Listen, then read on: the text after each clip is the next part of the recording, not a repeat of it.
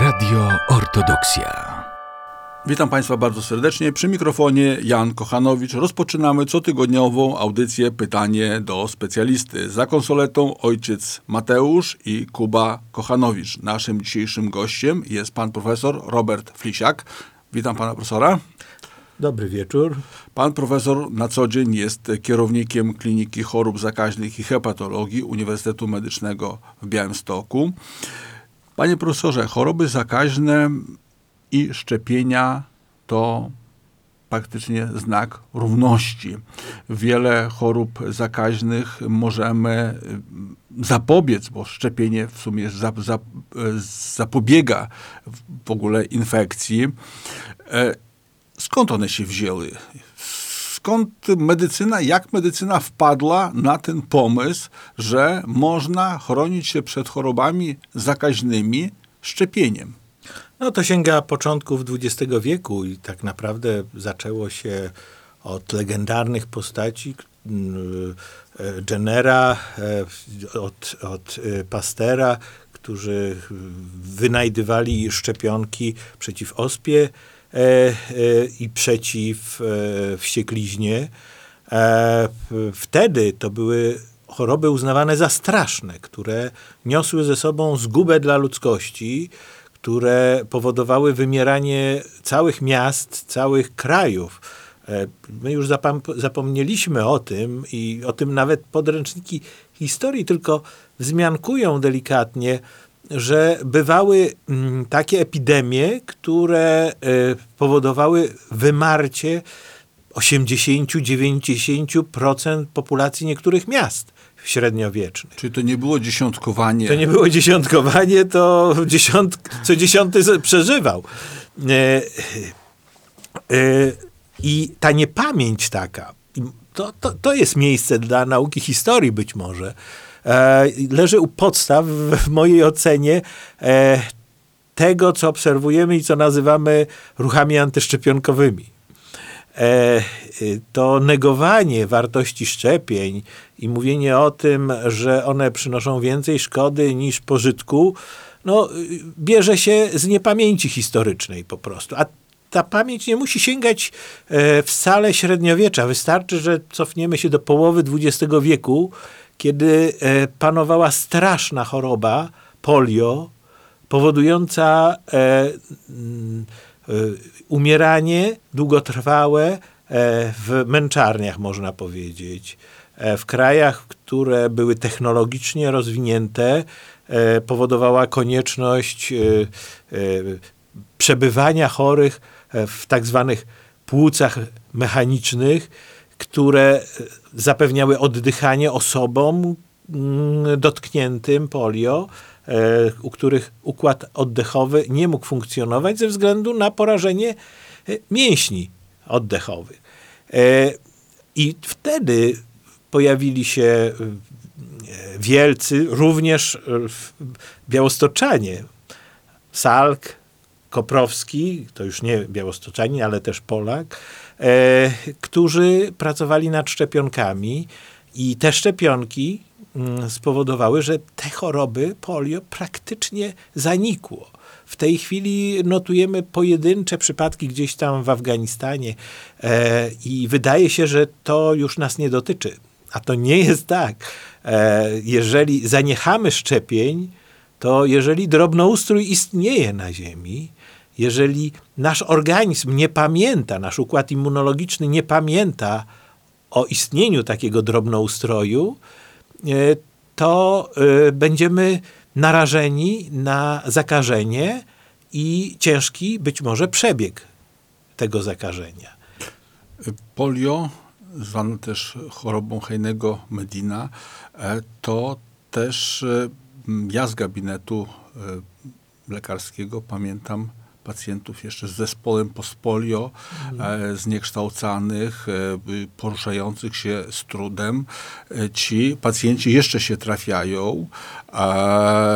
Szczepienia, o których nie chcemy w tej chwili pamiętać, E, uratowały dla e, społeczeństwa funkcjonalność, że nie mamy e, zachorowania.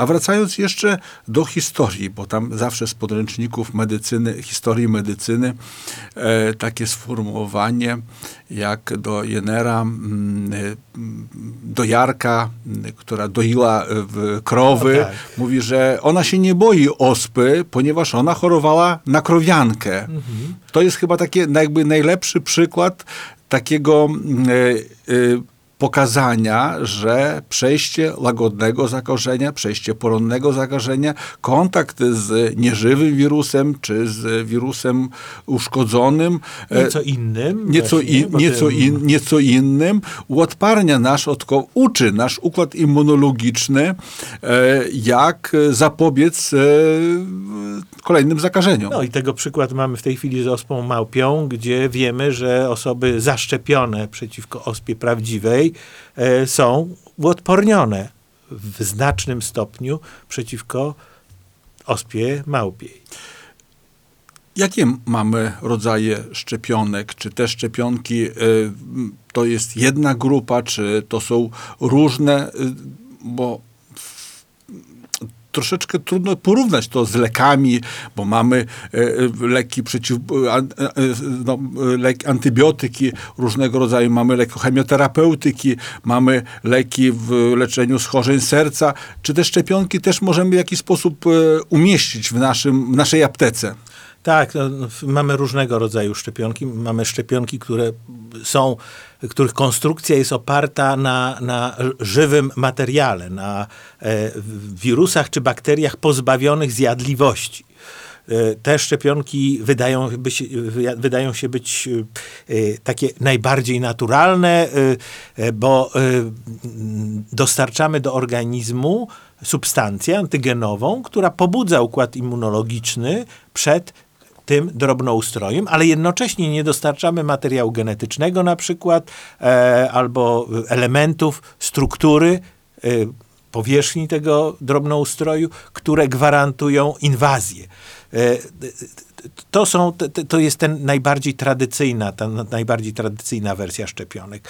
No, mamy też szczepionki e, takie, które są rekombinowane, gdzie e, jakiś drobnoustrój, na przykład drożdże, które się intensywnie namnażają, mają wszczepiony jakiś gen i produkują gen odpowiedzialny za produkcję jakiegoś antygenu od przed którym się chcemy chronić, produkują w dużych ilościach ten antygen dla naszych potrzeb, potem my zbieramy sobie ten antygen z tej hodowli drożdży e, i podajemy jako gotowy materiał i w tym momencie nie ma zagrożenia, że na przykład tam zapałęta się jakiś e, drobnoustrój żywy.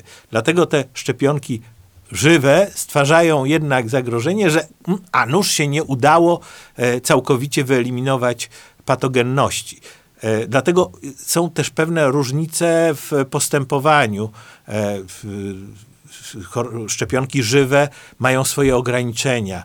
Nie można ich podawać w niektórych sytuacjach, e, w sytuacjach chorób gorączkowych, nie można ich obok siebie podawać w krótkim odstępie czasu. Natomiast e, szczepionki właśnie tak jak te rekombinowane. Przykładem najlepszym szczepionki rekombinowanej, gdzie drożdże były producentem, to była pierwotna szczepionka przeciw e, wirusowemu zapaleniu wątroby typu B, no, o którym mówiliśmy na poprzednim spotkaniu. No i wreszcie są szczepionki, gdzie, e, które e, są najnowocześniejszym, najnowszym osiągnięciem e, ludzkości. Te, które wykorzystaliśmy po raz pierwszy przy mm, e, COVID-19. E, One, to nie jest prawda, że one dopiero teraz w roku 2020 zaczęto pracę nad nimi. Pracę nad nimi zaczęto kilkadziesiąt lat temu, na przełomie XX i XXI wieku. E, e, O co chodzi w tych szczepionkach?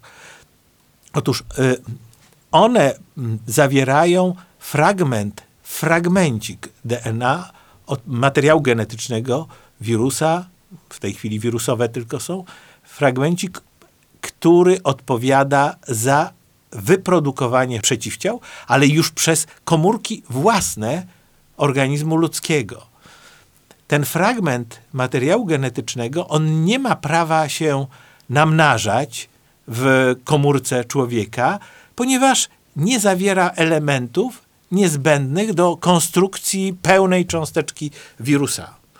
Czyli nie ma tego całego komputera, do pro, nie ma program, pro, programatora takiego do na, na replikacji, namnażania wirusów. Tak. E, On może tylko spowodować produkcję konkretnego fragmentu e, tego wirusa, ale przez komórki własne organizmu naszego.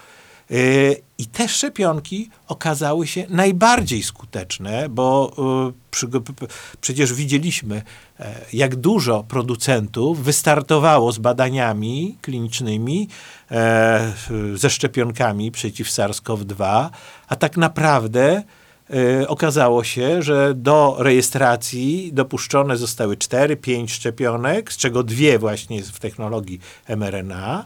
E, Potem wkrótce okazało się, że te nie mRNA no niestety nie zapewniają tak silnej odpowiedzi immunologicznej, jak te, te dwie, które ostatecznie mm, na to wygląda w tej chwili, e, że, że zdominowały e, mm, tą technologię i zdominowały produkcję szczepionek przeciw COVID-19, ale za tym idzie, bo ta technologia tej matrycy mRNA, ona może być łatwo zastosowana do wszystkich chorób i mówi się już w tej chwili, że szczepionki przeciw grypie będą już teraz produkowane na tej platformie mRNA. Dlaczego? Dlatego, bo ona jest po pierwsze najtańsza przy takiej e, masowej już produkcji, a po drugie jest najskuteczniejsza.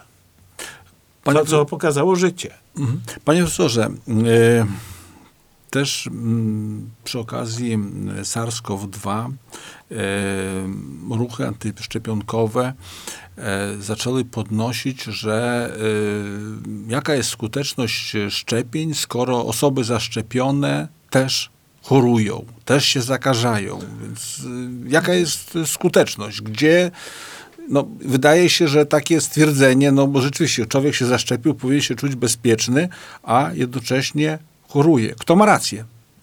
E, No więc e, powiem tak. e, Chyba naj, takim bardziej najlepszym dowodem na to, kto ma rację, jest fakt, że jakość antyszczepionkowców nie ma wśród tych, którzy pracowali wśród chorych z COVID-19, którzy widzieli na własne oczy, zwłaszcza po tym okresie, gdy pojawiła się, się szczepienia, widziały na własne oczy, jaka różnica była w przebiegu choroby, jacy chorzy dominowali i jak chorowali ci, którzy dostali szczepionkę i ci, którzy nie dostali. Oczywiście my to potem ubraliśmy w prace naukowe, w publikacje z, z, z polskich ośrodków, e, z programu SARSTER wyszły dwie, trzy publikacje o szczepieniach i o wpływie szczepienia na przebieg kliniczny choroby.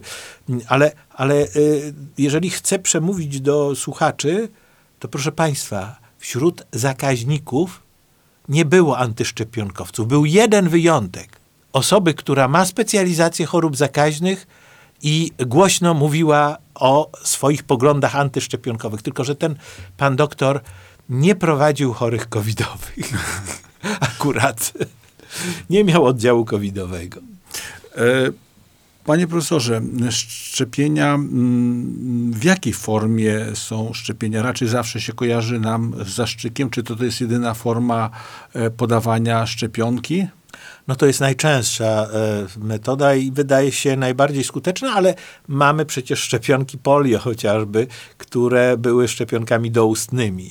Tutaj chciałbym wrócić troszeczkę do tego, o czym wcześniej mówiliśmy, przy, jak już, skoro już wróciliśmy do polio, że w tamtych czasach, latach 50., gdy polio e, było uznawane za straszną chorobę, e, y, te szczepionki nie były bezpieczne. One nie były takie, jak zdarzały się przypadki zgonów i nikt nie kwestionował tego, że one są niebezpieczne. Ale mimo to nikt nie miał wątpliwości, że szczepić się należy, bo, bo, bo w każdej rodzinie, w otoczeniu e, ludzie widzieli e, tych chorych, tych umierających i, i, i wiedzieli, czym grozi e, i jakim błogosławieństwem jest e, sz- szczepienie. No więc po, poza tymi doustnymi szczepionkami pojawiają się w tej chwili donosowe szczepionki, prawda, e, zwłaszcza atrakcyjne dla dzieci, ale, ale dominować będą no, te, które są podawane parenteralnie.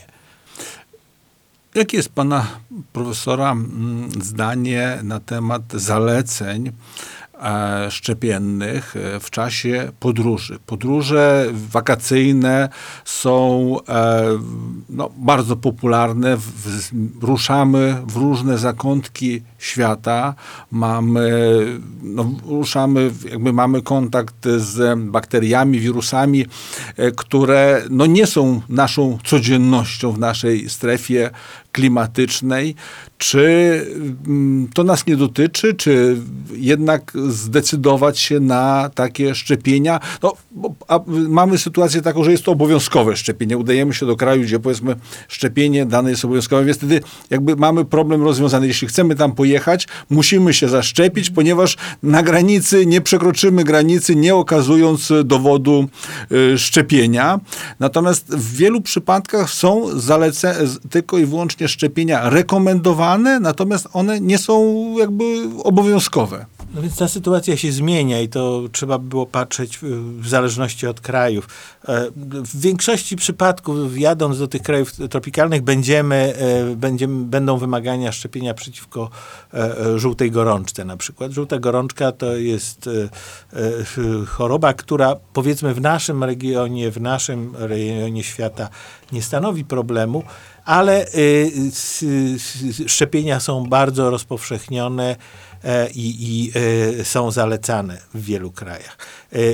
Ale nie tylko szczepienia będziemy, y, musimy szczepień pilnować, ale też profilaktyki na przykład przeciwmalarycznej. Jeżeli jedziemy do kraju, w którym e, malaria, czy jak poprawnie po polsku powinniśmy mówić zimnica, chociaż e, w ostatnich latach e, w Polsce odchodzi się od polskich nazw chorób. Przykładem jest odejście od posocznicy na rzecz sepsy. Tylko dlaczego się nie mówi na przykład diabeta? Tylko cukrzyca po polsku. No, ale to, to tak odchodząc od tematu. Więc y, musimy y, w tym momencie uzyskać poradę już dokładnie e, lekarza, e, y, który się specjalizuje w medycynie podróży, jadąc do, do danego kraju, ponieważ te zalecenia zmieniają się. Światowa Organizacja Zdrowia zmienia je regularnie.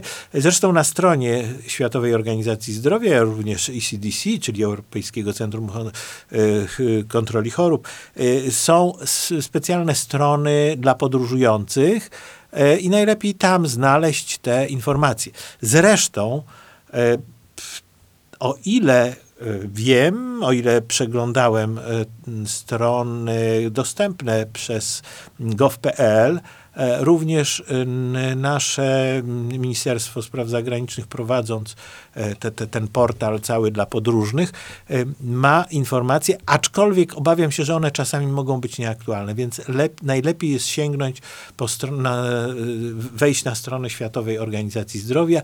Jeżeli wy, wybieramy się do krajów naprawdę egzotycznych, to, to, to przyjrzeć się, e, w jaki sposób powinniśmy mm, zwracać uwagę. Będą kraje, gdzie na przykład musimy uważać na wirusowe zapalenie wątroby typu A, o którym rozmawialiśmy ostatnio e, i wtedy trzeba przestrzegać e, zaleceń e, spożywania posiłków e, czy picia określonej, e, w określony sposób wody, tylko butelkowanej i przygotowanej w sposób profesjonalny. Także to nie tylko szczepienia. W przypadku podróży może wchodzić w grę właśnie na przykład przyjmowanie też leków przeciwmalarycznych. Panie profesorze, ostatnie miesiąca to mm, żyjemy konfliktem zbrojnym na Ukrainie.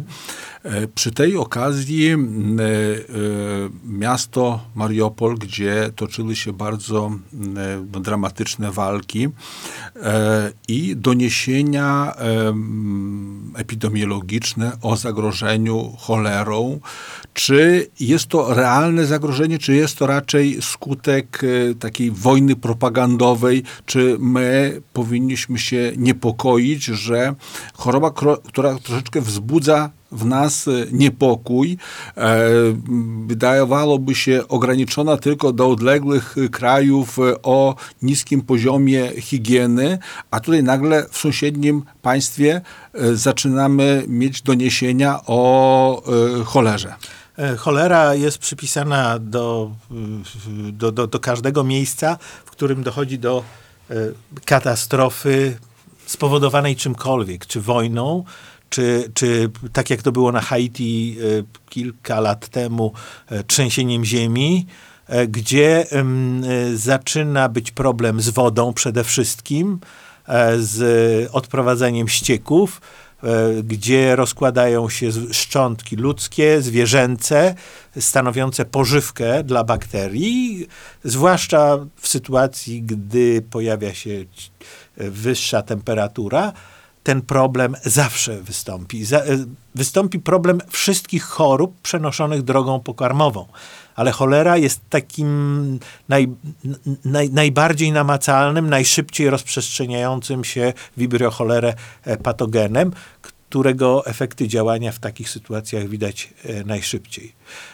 No na szczęście to się zwykle ogranicza tylko do tego obszaru, gdzie mamy do czynienia z zanieczyszczeniami wody, pożywienia. Czyli to nie jest jakby, e, nie mamy takiego niebezpieczeństwa, ryzyka, że to się przeniesie powiedzmy do Polski. Nie, nie, nie. Czy, e, czy możemy w jakiś tam sposób temu zapobiegać? E, Znaczy, zapobieganie polega na tym, co u nas się dzieje od dziesiątków lat, czyli poprawianiem warunków higieny w zakresie wodociągów, prawda, i kanalizacji. To jest to, co chroni nas przed chorobami przenoszonymi drogą pokarmową. No i oczywiście e, higiena, wypracowane standardy, które weszły wszystkim w życie od dziesiątków, o ile nie setek lat, stopniowo e, higieny e, funkcjonowania. Panie profesorze, e, skąd taka popularność e, ruchów antyszczepionkowych? Zdaje się, jesteśmy społeczeństwem cywilizowanym, e, wykształconym, gdzie mm, informacja medyczna e, mm, jest dostępna. Mm, nagle z, zaczynają jakby zyskiwać na popularności e, ruchy antyszczepionkowe. E, ja próbuję sobie przypomnieć, no jakby, czy y, nie było w domu, nie pamiętam w moim domu rodzinnym, aby były jakieś dyskusje w ogóle na temat, czy się szczepić dzieci, czy nie. E, y, m, y, rzeczą naturalną było, że jest kalendarz szczepień dzieci, szczepimy. No chyba, że są jakieś konkretne przeciwwskazania, które są no, obecne. Natomiast od kilku lat obserwujemy e, bardzo taką no, zagorzałą dyskusję e, i która mam wrażenie, nie wiem czy to mo, może takie moje subiektywne e, odczucie, e, że zyskuje na popularności. E, Ja powiedziałem na początku, z czego to wynika, bo, a- to, to, to, to ja, ja mam ten problem przemyślany, jak mi się wydaje. Wynika to z niepamięci historycznej. Z, z tego, że nie pamiętamy już tych pacjentów z polio chociażby. E, Że te choroby, które ewentualnie mm, e, e, pojawiały się, nie były takie straszne, nie były mm, takie okrutne, nie powodowały kalectwa. To nawet nie śmierć pozostaje w pamięci, ale ten sąsiad, czy dziecko sąsiada, które przez całe lata przypomina swoim kalectwem o, o, o, y, y, o y, chorobie, której, którą, której można zapobiec, to, to, to, to właśnie te przypadki zapewniają pamięć. Teraz już praktycznie nie widzimy ludzi po, po polio, po chorobie Hajnego Mediny. W związku z tym ta niepamięć powoduje, że lekceważymy problem, że dla nas wydają się poważnym zagrożeniem rzekome doniesienia o, o zagrożeniu e, e, życia, zdrowia po szczepieniu, e, gdzie na przykład nie jesteśmy w stanie zrównoważyć korzyści wobec ryzyka. E, w pewnym momencie ECDC, Europejskie Centrum Kontroli Chorób, żeby przekonać e, te osoby, zaczęło rzetelnie przedstawiać wyliczone ryzyko dla różnych grup wiekowych, mało tego płci, bo narósł problem zakrzepicy po szczepieniu, prawda? Robiono z tego wielkie halo. No więc okazało się, że y, to ryzyko u osób wraz z wiekiem faktycznie równoważy się. Ale, ale ta równoważność dopiero y, następuje, w wieku bardzo niskim.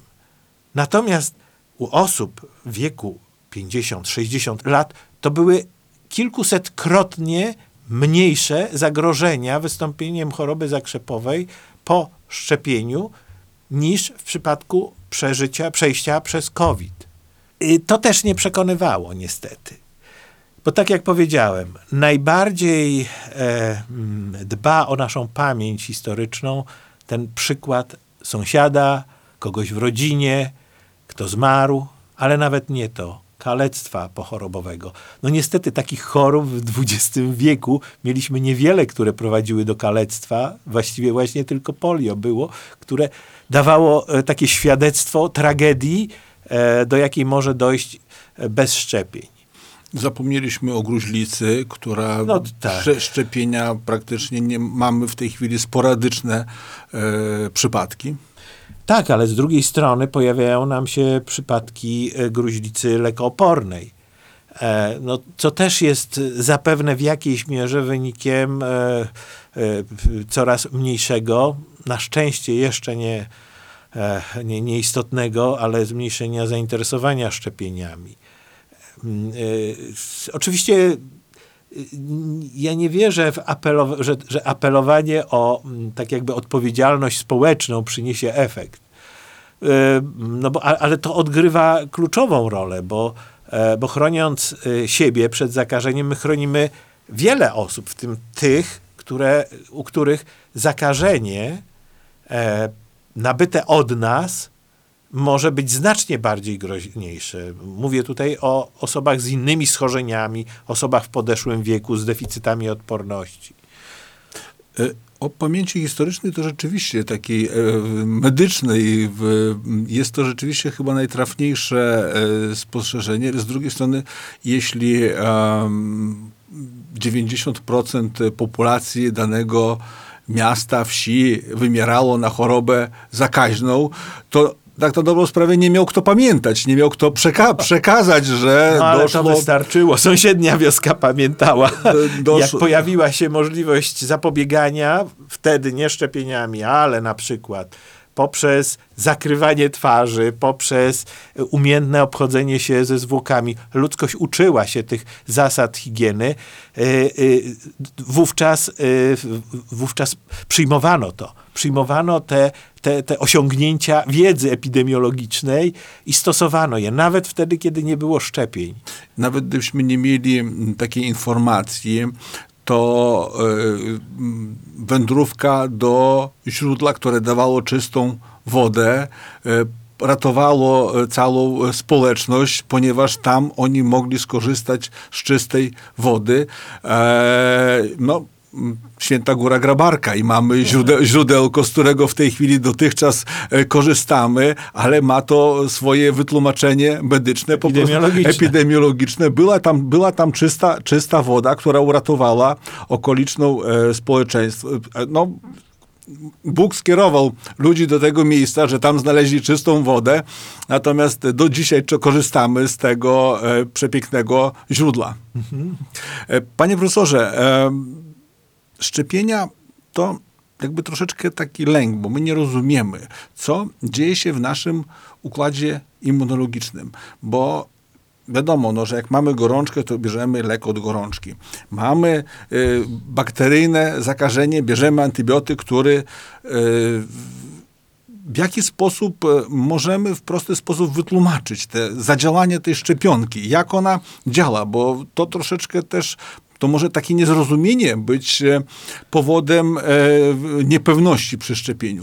No, trudno mi się z tym zgodzić, bo przecież e, na, lekach, na, na, lekcjach biologii już w szkole podstawowej uczy się tych podstawowych elementów immunologii, że jeżeli jest antygen, to przeciwko niemu pojawiają się przeciwciała i że te przeciwciała służą do zwalczenia. I potem ta wiedza we wszelkiego rodzaju szkołach jest powtarzana. E, I dla mnie szokiem jest, że nadal pojawili się ludzie, którzy wątpili w sens takiego mechanizmu. E, to, w jaki sposób powstaną te przeciwciała, e, wyindukujemy te przeciwciała, to jest już sprawa technologii. Natomiast istota sprawy polega na tym, żeby pobudzić nasz organizm do mechanizmów, do działania mechanizmów ochronnych przed drobnoustrojem, żeby przygotować się. Tak naprawdę jest to bardzo naturalny proces, bo każdy z nas w życiu przechodził wielokrotnie e, proces e, e, szczepienia naturalnego poprzez infekcję. A więc możemy sobie wybrać. To szczyt, szczyt zachorowań różnego rodzaju katarów, infekcji dziecka y, wiecznie chorującego w pierwszym dniu, w pierwszym, w roku w chodzenia do, do przedszkola, prawda? I ono nabywało tej odporności, szczepiąc się tak jakby naturalnie e, tymi e, drobnoustrojami, przeciwko którym nie mamy szczepionek, bo, bo, bo ich nie wyprodukowano, bo nie uznano za celowe, bo się to nie opłacało firmom, bo te patogeny nie, nie powodują aż takiego zagrożenia, jak te, y, przeciwko którym zaczęto produkować. Y, y, więc trudno, myślę, prościej wy, wy, wytłumaczyć, jak w ten sposób, że w ten sposób możemy uchronić się przed koniecznością doświadczania szczepienia się w sposób naturalny. Oczywiście będą tacy, którzy powiedzą, naturalne uodpornienie się jest najlepsze. To prawda, tylko że czasami bywa śmiertelne. Taką szczepionką naturalną e, w przypadku, w przypadku SARS-CoV-2 jest na swój sposób wersja omikron wirusa, która jest e, e, bardzo no, szybko zakażająca, rozprzestrzeniająca się, a jednocześnie łagodna. Jest to taka naturalne, naturalny wirus, który zagościł w naszym środowisku. Tak, no, w, można powiedzieć, że w ten sposób e, dzięki szczepieniom przy, e, przeciw wariantom alfa, beta, e, delta,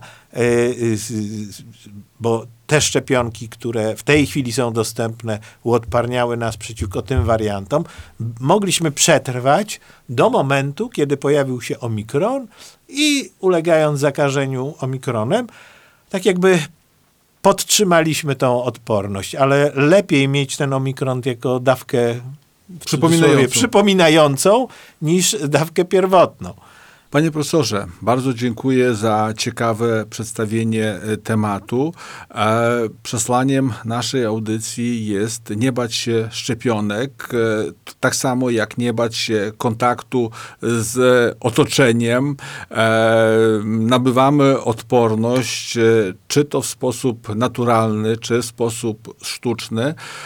Najważniejsze jest, aby ta mm, nabycie tej odporności była wartością donadą dla naszego organizmu e, i nie eksperymentujmy z naturalnym nabywaniem odporności patogenów, z którymi jeszcze nie mieliśmy kontaktu. Tak. E, tutaj jeszcze na koniec przypomniało mi się, zanim do Australii przybyli e, Europejczycy, Brytyjczycy przede wszystkim, no, żyli tam aborygeni. Australia była kompletnie odizolowana. Co przynieśli Europejczycy przede wszystkim? Choroby zakaźne. E, większość populacji aborygenów wymarła. dlatego, bo nie miała wcześniej kontaktu z, tym, z tymi drobnoustrojami.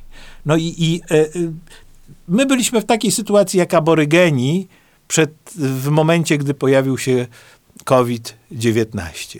Taką nauką tą histo- historyczną e, kończymy naszą e, audycję. Dziękuję panu profesorowi Robertowi Flisiakowi, kierownikowi Kliniki Chorób Zakaźnych i Hepatologii Uniwersytetu Medycznego w Białymstoku. Bardzo dziękuję panie profesorze. Dziękuję bardzo. Dziękuję również ojcu Mateuszowi Kubie Kochanowiczowi za sprawne techniczne poprowadzenie naszej dzisiejszej audycji. A ja Państwa zachęcam do słuchania kolejnych audycji z cyklu Pytanie do specjalisty. Do usłyszenia za tydzień. Radio Ortodoksja.